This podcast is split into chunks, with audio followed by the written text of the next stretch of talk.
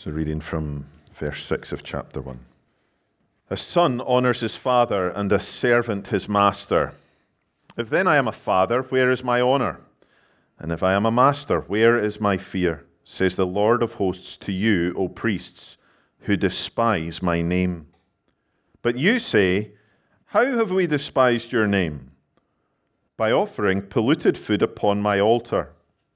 But you say, How have we polluted you? By saying that the Lord's table may be despised. When you offer blind animals in sacrifice, is that not evil? And when you offer those that are lame or sick, is that not evil? Present that to your governor. Will he accept you or show you favor? says the Lord of hosts. And now, entreat the favor of God, that he may be gracious to us. With such a gift from your hand, will he show favor to any of you, says the Lord of hosts. Oh, that there were one among you who would shut the doors, that you might not kindle fire on my altar in vain. I have no pleasure in you, says the Lord of hosts, and I will not accept an offering from your hand. For from the rising of the sun to its setting, my name will be great among the nations, and in every place incense will be offered to my name, and a pure offering. For my name will be great among the nations, says the Lord of hosts. But you profane it when you say that the Lord's table is polluted and its fruit, that is, its food, may be despised. But you say, What a weariness this is, and you snort at it, says the Lord of hosts. You bring what has been taken by violence, or is lame or sick, and this you bring as your offering. Shall I accept that from your hand? says the Lord. Cursed be the cheat who has a male in his flock and vows it, and yet sacrifices to the Lord what is blemished. For I am a great king, says the Lord of hosts, and my name will be feared among the nations. And now, O priests, this command is for you. If you will not listen, if you will not take it to heart, to give honor to my name, says the Lord of hosts, then I will send the curse upon you, and I will curse your blessings. Indeed, I have already cursed them, because you do not lay it to heart. Behold, I will rebuke your offspring and spread dung on your faces, the dung of your offerings, and you shall be taken away with it. So shall you know that I have sent this command to you, that my covenant with Levi may stand, says the Lord of hosts. My covenant with him was one of life and peace, and I gave them to him. It was a covenant of fear, and he feared me. He stood in awe of my name. True instruction was in his mouth, and no wrong was found on his lips. He walked with me in peace and uprightness, and he turned many from iniquity. For the lips of a priest should guard knowledge, and people should seek instruction from his mouth, for he is the messenger of the Lord of hosts but you have turned aside from the way.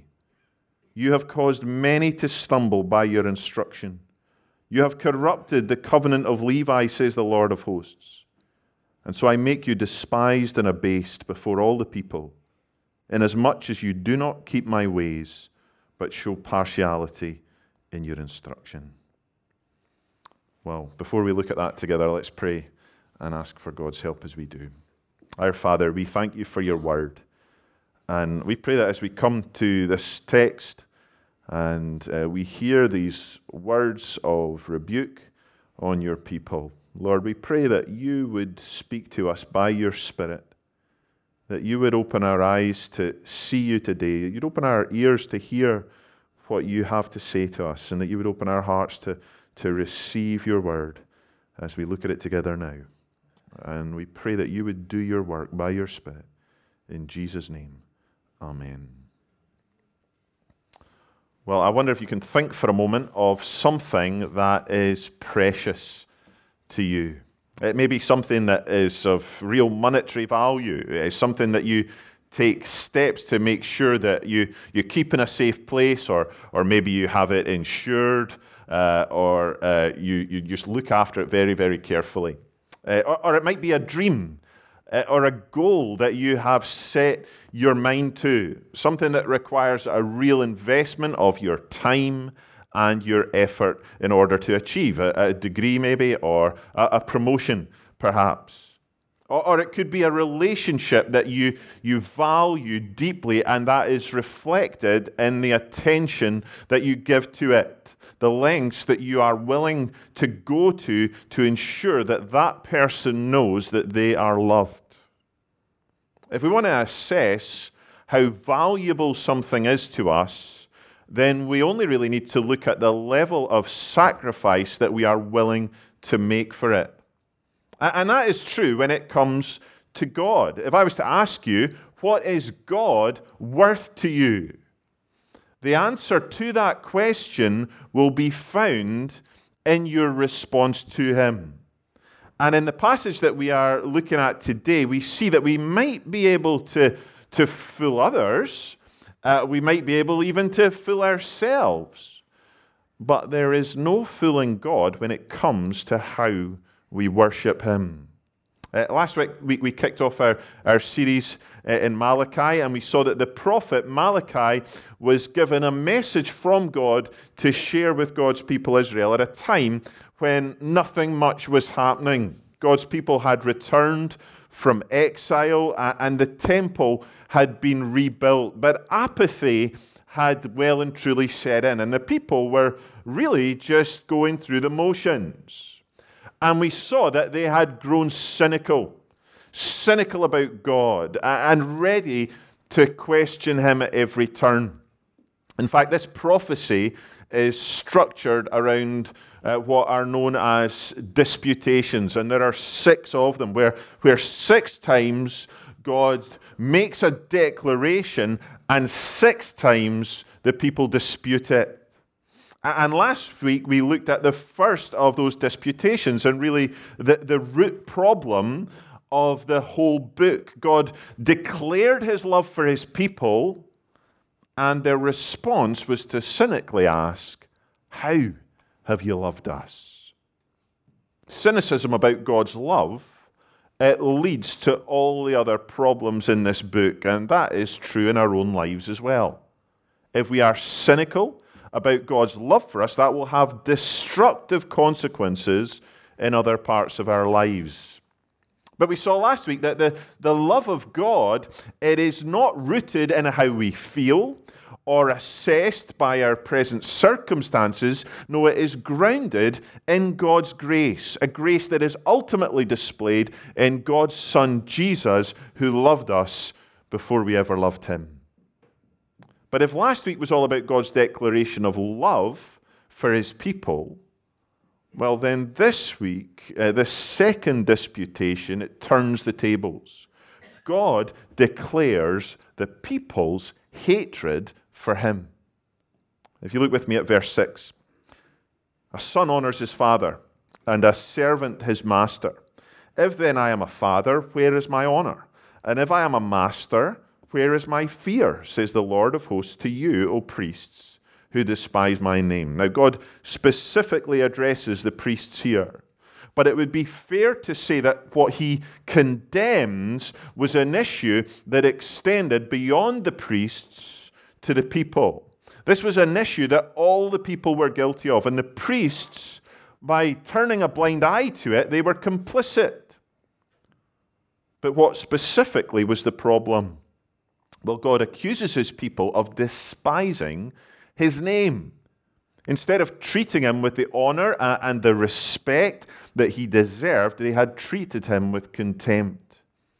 Now, in the Bible, God's name encapsulates who he is. So to despise it is to despise God, it's to despise his character, to despise his presence. It was an incredibly serious accusation. But true to form, the people cynically question it. Verse 6. But you say, How have we despised your name? You know, it's striking, isn't it, that their first reaction to God is not to believe what he has to say, to accept the, the truth of his word. It's to question him. It's to consider him untrustworthy. Cynically questioning God goes right back to the very beginning of the Bible and the root of the first sin. In the book of Genesis, it was the tactic of the serpent in the garden to cast doubt on God's trustworthiness. And that is what these people are doing here. By questioning God's word in this way, they were challenging his trustworthiness. And yet, just as he did in the first disputation, God responds to their unbelief with grace. He answers their question. The people ask, How have we despised your name? And God responds, verse 7, by offering polluted food upon my altar. So God gives them a tangible example of the way in which they had treated him with disdain. Now, the aim of the temple sacrifices was to enable God's continued presence in the temple. Uh, the sacrifices, they were meant to be unblemished. They were meant to be of the, the best quality, which signified the worth of the God that they were being offered to. The God who had chosen them as his own and had entered into a covenant with them. The God who had rescued them from slavery in Egypt and had delivered them time and time and time again. The God who had promised to work out his purposes for the world through them. Who had promised them a king who would one day rule forever in love and justice and peace. The God who deserved their best. But instead, these people had trampled on God's lavish love and grace by offering shoddy sacrifices. And alarmingly, they seemed to be completely unaware that their sacrifices weren't up to scratch.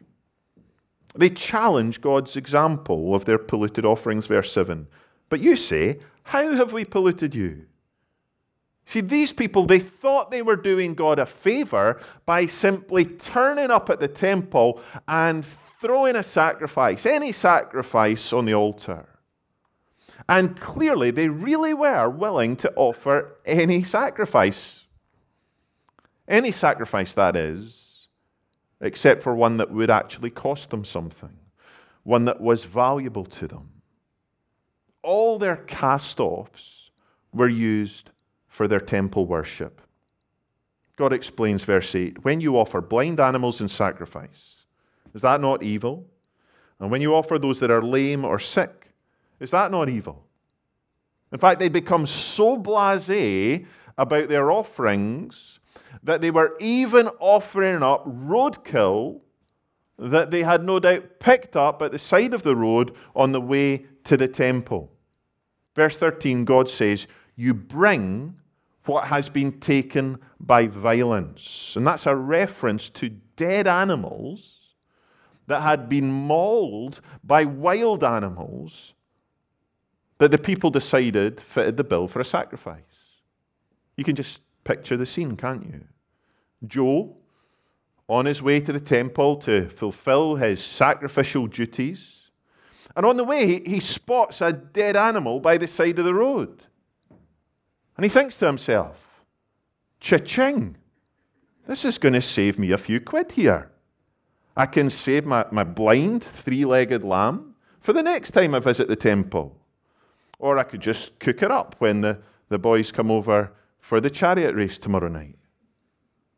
You get the picture. These people thought they were doing their duty.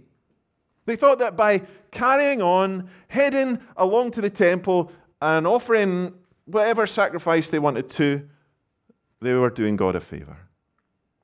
But their shoddy sacrifices showed just how worthless God was to them, how little they cared for God, and really how little they believed in Him. God challenges them, verse 8 present that to your governor. Will he accept you or show you favor? And what he's saying is that you wouldn't dare be so blase with your boss. You wouldn't be so half hearted in the way that you go about things when you know that you will answer to them. And yet, their attitudes and their actions towards God at the temple revealed the state of their hearts. They didn't love God, they didn't respect Him, and they didn't think they needed to answer to Him. To all intents and purposes, they were living as if He wasn't there, as if He didn't exist. All they were engaging in was empty ritual. And God's verdict is that it would be better if they didn't offer anything at all. Empty ritual, half hearted offerings. They might have been able to, to fool the people into believing that they were fulfilling their duty, that God should just be happy with what he was getting. But they didn't fool God. God recognized their so called worship for what it was an attempt to cheat him. Verse 14 Cursed be the cheat who has a male in his flock and vows it, and yet sacrifices to the Lord what is blemished. For I am a great king, says the Lord of hosts, and my name will be feared among the nations. These people had the temerity to think that they could cheat God but the sovereign king who sees all things and knows all things and is the ruler over all things, he cannot be fooled. And their shoddy sacrifices, instead of bringing the blessing of his presence, met with the curse of his judgment. This is a sobering text. And while we might not be faced with the dilemma of which lamb to pick out from the flock before we head along to the temple. This is a passage that ought to cause us to stop and to ask ourselves what does my worship, what does my service say about what God is worth to me? Uh, for example, how do I view coming to church? Am I just going through the motions? turning up out of habit? Do, do I see it as, as doing my bit, doing God a favor when I turn up? But really, it's more of a duty uh, than a joy. Do I come with an attitude that is shaped by a thankful heart, thankful for the opportunity to gather with God's people and celebrate His love for me and, encourage uh, my brothers and sisters in Christ? Or is my attendance more of a, a grudging obedience, characterized by a, a critical spirit when things aren't to my satisfaction? Do, my, do I see my service here as a favor? Something that's quickly withdrawn if it becomes a bit inconvenient, if it starts to feel like a bit too much of a sacrifice? Do I keep myself on the edges? Not really getting involved, just showing up when it suits me, leaving it to others to sacrifice their time and their energy and their talents. Do I talk a good game? Do I give the impression that I'm giving God my best when in actual fact I'm just really giving him the dregs? In my heart, am I only really interested in serving myself? offering the kind of roadkill sacrifices that don't actually cost me anything? Am I deluding myself? Or am I trying to cheat God with what I'm willing to offer in response to His lavish grace? This passage it ought to be convicting, but it shouldn't just cause us to look in and reflect. It should cause us to look out, to, to look up, to look at God and consider Him. You see, these people, they really had no excuse. Malachi is the last book in the Old Testament. So the people of Malachi's day had the whole of God's dealings with his people in the Old Testament to look back on. How time after time he'd shown them mercy. These people had lost sight of God. They'd lost sight of his love. They'd lost sight of his goodness. They had lost sight of his grace. And that led to these shoddy sacrifices.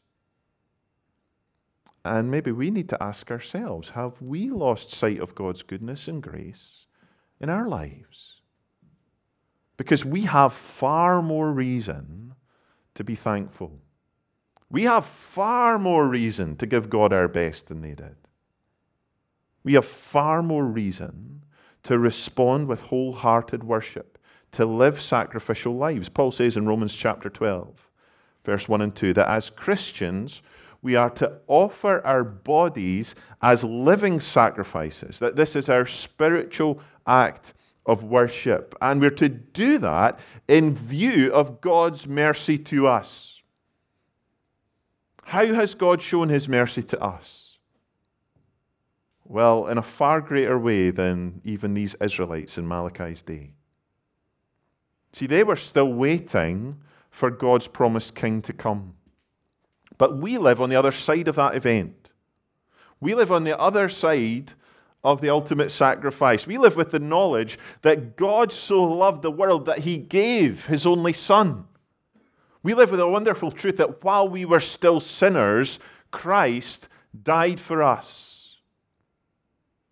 We live knowing that the Lord Jesus Christ chose to suffer and die so that we might be forgiven, so that we might have the sure and certain hope of a glorious future in his eternal kingdom. A kingdom where there will be no more suffering, no more shame, no more sorrow, no more death.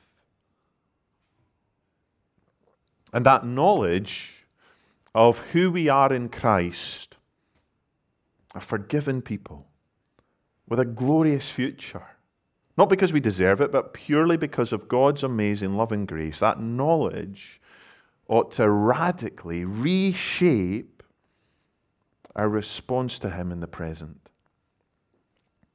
In view of God's mercy, how could we think that a little inconvenience, a little discomfort in service to Him is too much hassle? In view of God's mercy, how could we possibly think that it's okay to give him the dregs, to give him what's left over? As we consider God's love to us in Jesus Christ, as we dwell on his grace, as we meditate on his mercy, how could we give him anything less than our best? Love so amazing, so divine, demands my soul, my life, my all. Are you giving Christ your all? Or are you half hearted in your offerings? Now, in the rest of this passage, in the first part of chapter 2, Malachi turns specifically to the priests and he condemns them for their failure to honor God by turning a blind eye to the people's disdain for God and worship, for accepting sacrifices that weren't worthy of the name he warns them of the judgment that they will face if they don't address their own sin and the sin of the people. And he gives them a model uh, of a godly priest in Levi. Levi honored God by walking with him and by instructing the people. He didn't hold back from, from challenging them in their sin and calling them to honor God, to turn back to God. And he tells these priests that that is what they're meant to do. In chapter 2, verse 7, he says, For the lips of a priest should guard knowledge, and people should seek instruction from his mouth, for he is the messenger of the Lord of hosts. And that calling for those priests then is the same calling for God's ministers today. Uh, we live in an age where my feelings, my preferences, my freedom to express myself in whatever way I choose has become the sacred order of the day. An age where people resist instruction rather than seek it. And for a minister, for someone in my position, the temptation is to be fearful, to be afraid to faithfully proclaim God's word and confront sin for fear of how people will react. A passage like this might be hard to hear. It might cause you offense, and the temptation is to shoot the messenger rather than take this message to heart. Can I ask you, please don't shoot me? Instead, heed God's word. Receive this message as a gracious gift to you that God, in His mercy, would shine the light of His word into areas of our heart that we might not even have realized needed to be exposed. And take this opportunity to once again be drawn to the foot of the cross and wonder at God's love for you in Jesus Christ and in view of his mercy. Respond to him as he deserves by offering your body as a living sacrifice of worship to him. Everything that you are in service to Him. Let's pray. Our Father, we thank you for your word and we thank you that you expose in our hearts areas that we might not even have realized needed to be exposed. Lord, we pray that today by your Spirit you would cause us to reflect deeply on what it means to worship you, what it means to honor you and Lord God, as sinful people, we are going to fall short of this all the time. But we pray that by your Spirit, you would cause us to have a deep appreciation of your love for us, your grace to us in Jesus Christ, and that you would stir in our hearts a, a passion for your name and for your glory that so shapes our lives and our, our response to you uh, as a community of people here in the way that we worship you, in the way that we love you, in the way that we love one another. Um, that you would be pleased, that you would be glorified, and that the world around us would see something so beautiful and so attractive that they might long to know the one at the heart of it all, the one that you gave because you so loved us, our Lord and Savior, Jesus Christ. And Lord, as we come to this table now to take bread and wine, we pray that um, we would again just know your Spirit's presence among us as we reflect on your grace and mercy, as we have a visible reminder of the sacrifice that Jesus made that we might be forgiven. We pray these things in his precious name. Amen.